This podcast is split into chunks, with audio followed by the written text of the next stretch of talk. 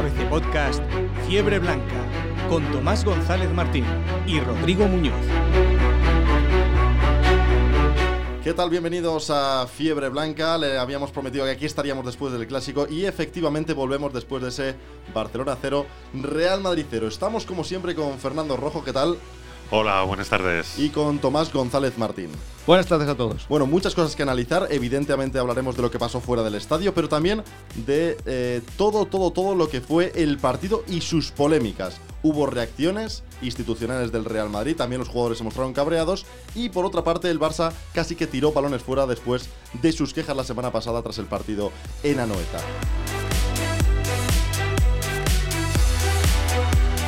Vamos a empezar ya de lleno. Em, la llegada a los equipos del estadio fue completamente normal, no hubo ningún altercado que incluyera a los árbitros a los jugadores como se podía prever. Sí hubo problemas en la zona norte del Camp Nou, que dejaron dos guardias civiles heridos, pero bueno, el partido se pudo desarrollar con total normalidad, salvo un lanzamiento de pelotas amarillas en la segunda parte.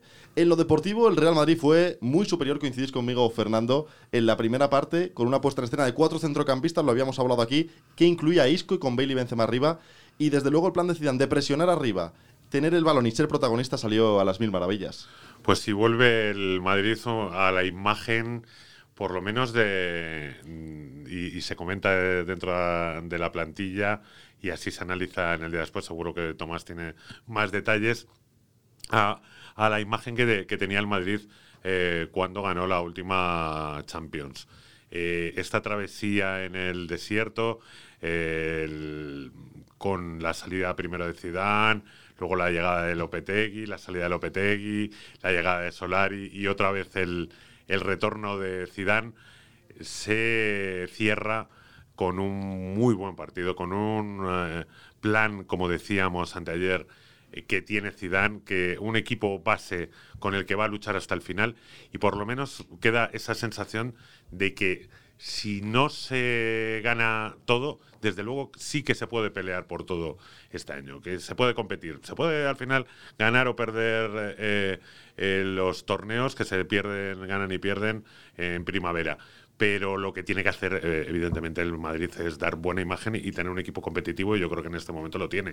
Hace un, dos meses no lo tenía, evidentemente. Antes de hablar de las polémicas, Tomás, eh, es verdad que el juego del Madrid, lo habíamos hablado aquí, que Zidane tenía ese plan, que va a tener ese plan en los partidos grandes, y se cumplió. Seguro. Además ya lo tienen todos los partidos, solo ha habido un encuentro en el que ha jugado con tres puntas, pero ya juega todo 4-4-2. Y además lo bueno es que ha recuperado lo decíamos hoy, lo escribíamos hoy, dices, hace dos meses le dices a cualquier seguidor del Madrid que juega Isco, juega Bale, dicen, este entrenador está borracho, os, ha tomado algo. Dice, ahora ha recuperado a Isco, ha recuperado a Bale, que no creía en él, estaba dudando si ayer darle los minutos. Que, son dos grandísimos jugadores, dos jugadores, top eh, mundiales. Pero estaban perdidos.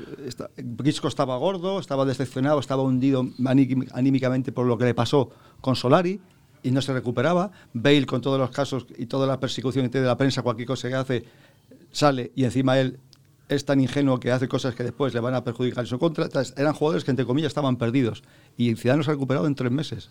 Fíjate, Valverde, la explosión de Valverde, que ha, porque ha tenido una continuidad. ahora mismo el Madrid juega bien y lamenta mucho dos cosas. Uno, a pesar de ayer de que jugó muy bien y mereció ganar. Si está Hazard, piensan que habían ganado a pesar del VAR y del árbitro, porque Hazard dirigía todo el, jugador, todo el fútbol de ataque ya del Madrid, pasaba por los Hazard, regate, romper líneas, romper líneas y central. Entonces, cuando juega Hazard, hay rematador que es Benzema. Ayer el Madrid muchas veces no hacía jugadas de gol porque Benzema estaba de centrocampista, no había rematador. El problema que tiene el Madrid es que no tiene un 9.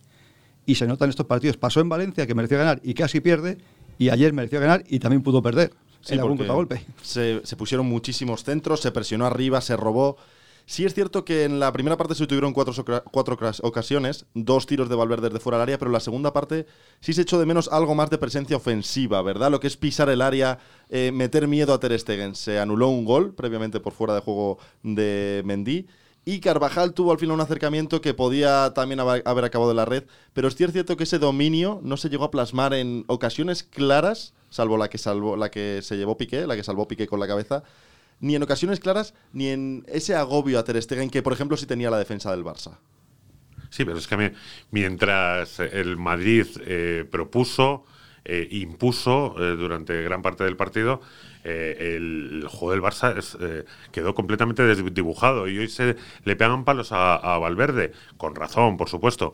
Pero eso es virtud del, del Madrid. Es virtud de esa presión, es virtud de que en el centro del campo eh, eh, mordieron más y tuvieron mayor control del balón, es, es virtud de que estuvieron más frescos, eh, por lo tanto... hubo- Los 90 minutos, además. Durante los 90 Dice minutos... fresco y tenía 30 horas menos de descanso, que eso fue otra sorpresa. Que en Madrid estaba mejor físicamente que el Barcelona, que llevaba un día más de descanso, que es importante eso, ¿eh?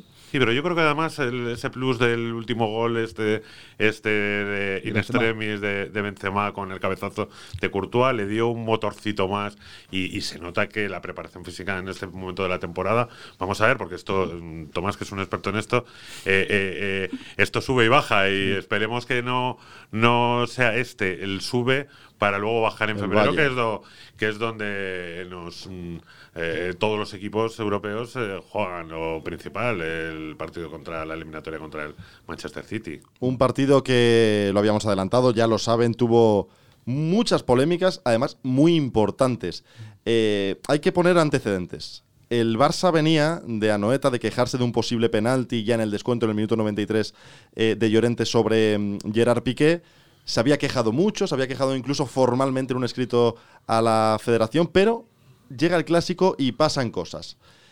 Dos penaltis Varane en dos minutos, lo, ambos yo creo que bastante claros. El primero yo personalmente no lo había visto, luego cuando ves las imágenes pues es eh, fehaciente. Y el segundo, que yo sí lo veo porque el córner va dirigido ahí, es decir, lo ponen a media altura porque Varane entra solo y es Rakitic el que le agarra. El primero eh, lo comete el Inglés.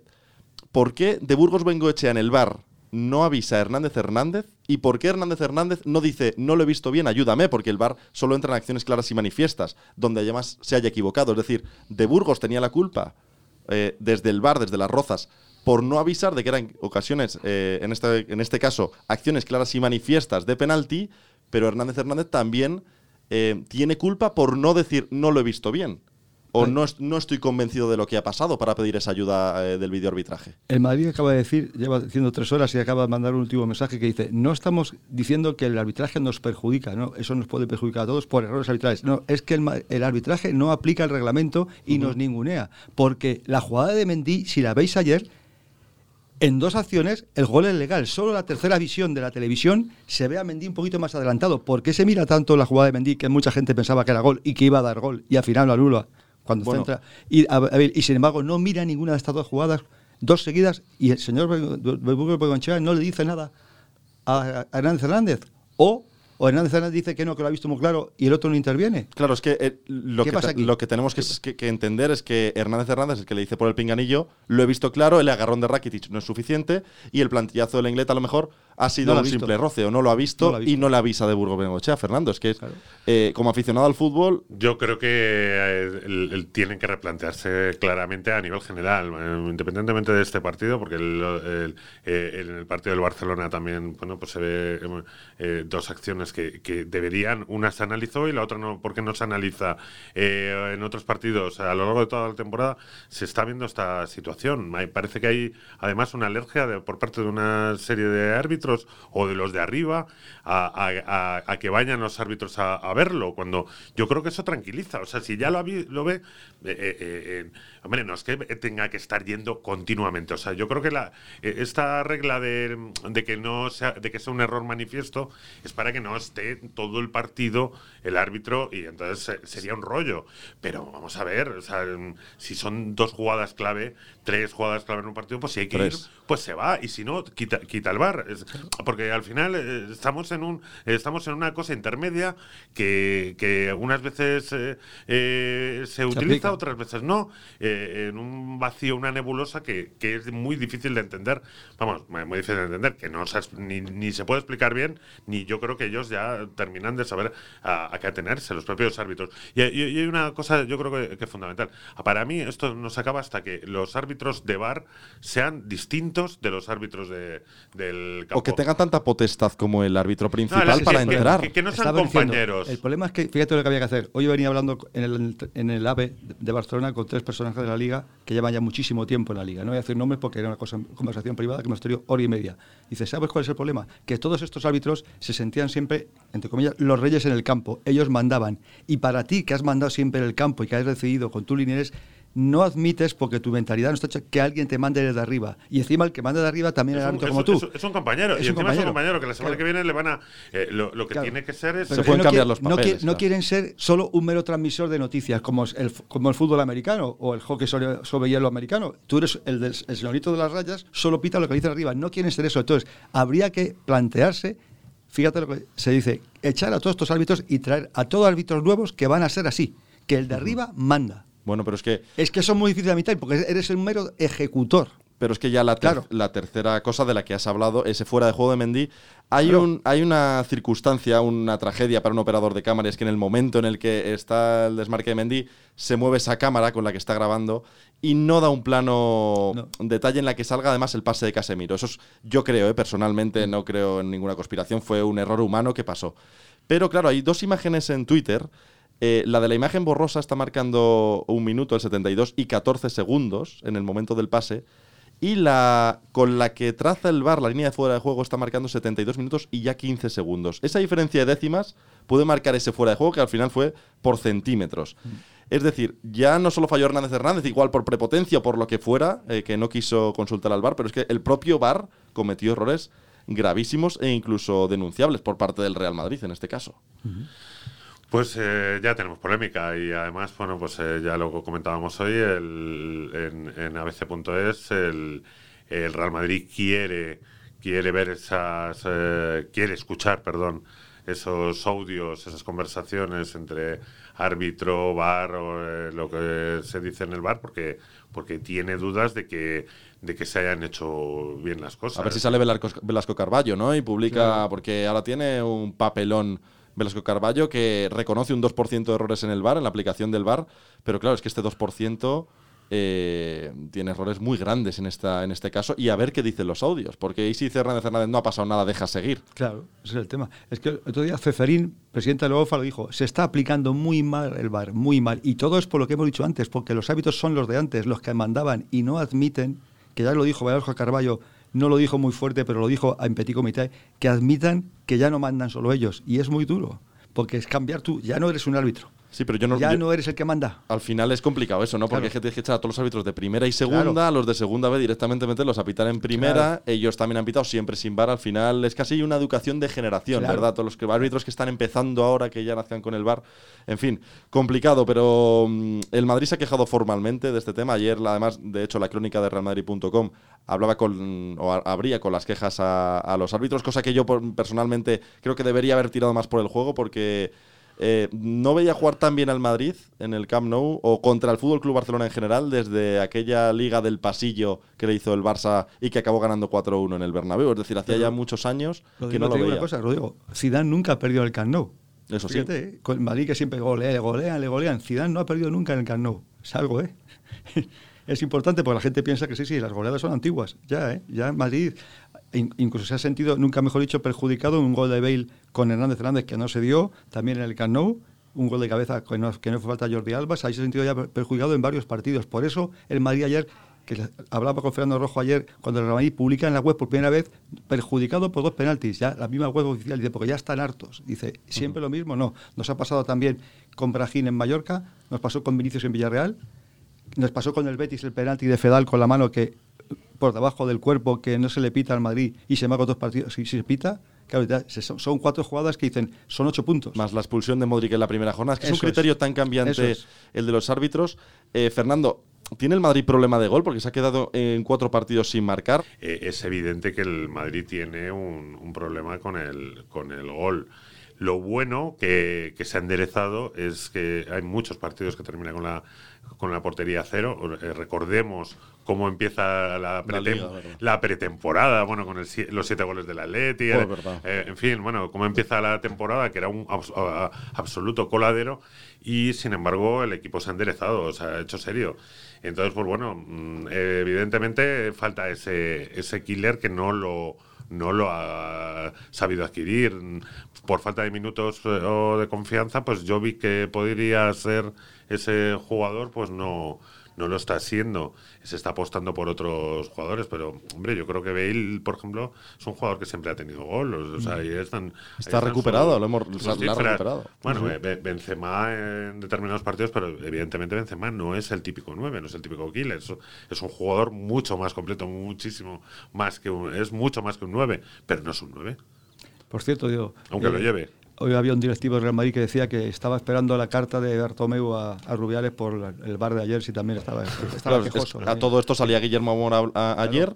Y claro, decía en el palco presidencial que ya no tenía ninguna excusa, ¿no? Entonces dijo, ah, yo, yo, me fijo lo de mi equipo, el resto, pues oye, cada uno que se apañe. Al final yo creo que hay que tener un poquito de criterio. Al Madrid algún día le van a beneficiar, evidentemente, y se acordará de un día como el de ayer. Pero claro, es que han pasado cuatro días entre la jugada del Barça en Anoeta y las de ayer. Es complicado esto del bar, sobre todo manejarlo desde las emociones, como ayer Butragueño, que nunca le habíamos visto eh, tan enfadado. Y ayer soltó incluso un caray, ¿verdad? Que por parte del buitre es difícil. Eh, la línea que tiene que llevar el Madrid, sobre todo ahora con los árbitros, los jugadores, es mejor hablar, es mejor no hablar. Ayer Hernández Hernández se dejó influenciar por aquel comunicado del Barça.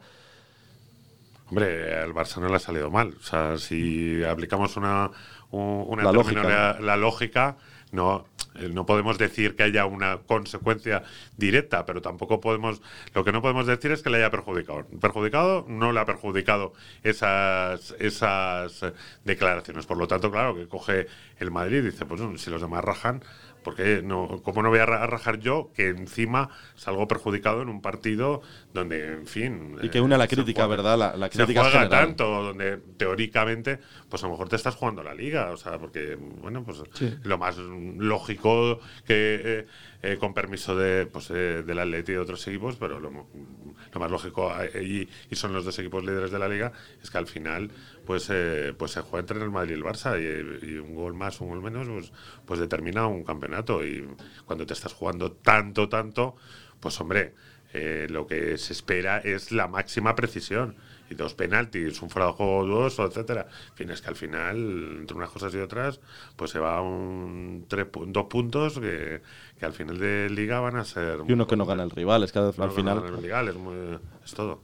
Hay una cosa de eso que estábamos diciendo, dices, el Madrid ayer saltó ya y definitivamente, y saltó Butragueño porque le dijeron del club, habla claro, porque dice, Florentino dice, lleva todo este siglo, lleva 19, 19 años, dice, y al final veo que con bar o sin bar va todo igual, o sea, no hemos cambiado nada. Porque al final los partidos importantes, aparte de que eso que hemos dicho de que los hábitos no quieren poder poder, también hay otra cuestión, que la presión mediática, en este caso de Bartomeu Orsao, con los grandes sigue siendo la misma, con lo cual, si el VAR no se aplica más que cuando juegan el Leganés contra el Betis, con todos mis respetos, y cuando llega el Madrid Barcelona, según la presión arbitral que hay, no se aplica por miedo, esas jugadas no las quiero ver como pasaba antes. ¿no? es que el año, el año pasado se pitó un penalti de Suárez, de Barana Suárez, en el bar, se fue a verlo a la televisión, es decir, que eso de los partidos grandes al final le habrá pasado al Madrid, porque al Barça el año pasado, el partido del Cano, de hecho el Madrid estaba mejor en ese momento y fue Barán quien hizo un penalti. Yo creo que además claro y que estuvo bien que el árbitro fuera a revisarlo, que no lo había visto en primera instancia.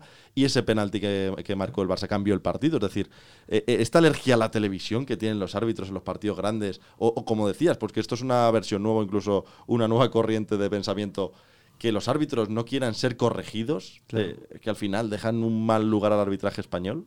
Bueno, en cualquier caso, vuelve la liga este fin de semana. El Madrid juega el domingo, cerrando la jornada ya 18 frente al Atlético, Athletic Club de Bilbao en el Bernabéu. Recordemos, Barça primero y Madrid segundo igualados a 36 puntos, 5 por encima del Sevilla, 6 por encima del Getafe y ya 7 por encima del Atlético de Madrid tras este encuentro que vamos a ver 4-4-2, 4-3-3. Ya por último, Fernando, para cerrar, ¿qué esperas? Yo creo que, bueno que puede sacar a tres. Yo creo que puede sacar ahí a Rodrigo, que es un jugador que le tiene que dar minutos a lo largo de la temporada y sobre todo cuando se juega en casa. Eh, evidentemente es un jugador con, con muchísimo, muchísima presencia y Vinicius. Yo no creo que, que haya que dejar a Vinicius perderlo. El, eh, hay que salvar al soldado Vinicius y, y ahí está parte del futuro del, del Real Madrid. Evidentemente de querer recuperar, como ha dicho Tomás antes acertadamente, a, jugadores tan importantes como Bale o como, como Isco es un, es un logro indudable de, de, este, de este entrenador, pero, pero eh, sacar a la sabia y aprovecharla a la sabia joven lo está haciendo con Valverde. Bueno, otro partidazo, otra exhibición de, de, Valverde ayer en el, en el Camp Nou. Y, y, también con Vinicius y, y, si me apuras también con, no sé, Brahim, otros jugadores que tiene que, apostar por ellos. Va a sacar a Vinicius el domingo, saca a Vinicius y saca a Rodrigo antes o después, o a lo mejor juntos, porque el Madrid está sin Casemiro y Ramos está con el esguince, vamos a ver si recupera. Entonces lo que necesita es velocidad, meterle velocidad a Bilbao por las bandas, porque el equipo físicamente va a venir muy, muy marcado de estos dos partidos en Valencia y Barcelona, que viene muy machacado físicamente, con lo cual como pasaba con Di Stefano con Gento, cuando tenemos problemas, balones a Gento, pues ahora balones a Vinicius y balones a Rodrigo para que entren por las bandas para que el equipo respire. Porque el domingo temen el desgaste físico y emocional va a ser importante, y Bilbao lo sabe, y viene a hacer un partido duro con Raúl García, que es amigo de todos porque es muy buena persona y nunca da patadas ni da codazos ni nada. Es un partido bonito el de Raúl García con el Madrid, siempre son duelos a muerte. El Barça jugará a las 4 con el Alavés el sábado, también con poco descanso. Y con esto cerramos el año de fiebre blanca, con esto se cierra la jornada y veremos cómo empieza la nueva liga y sobre todo qué sorpresas nos puede deparar.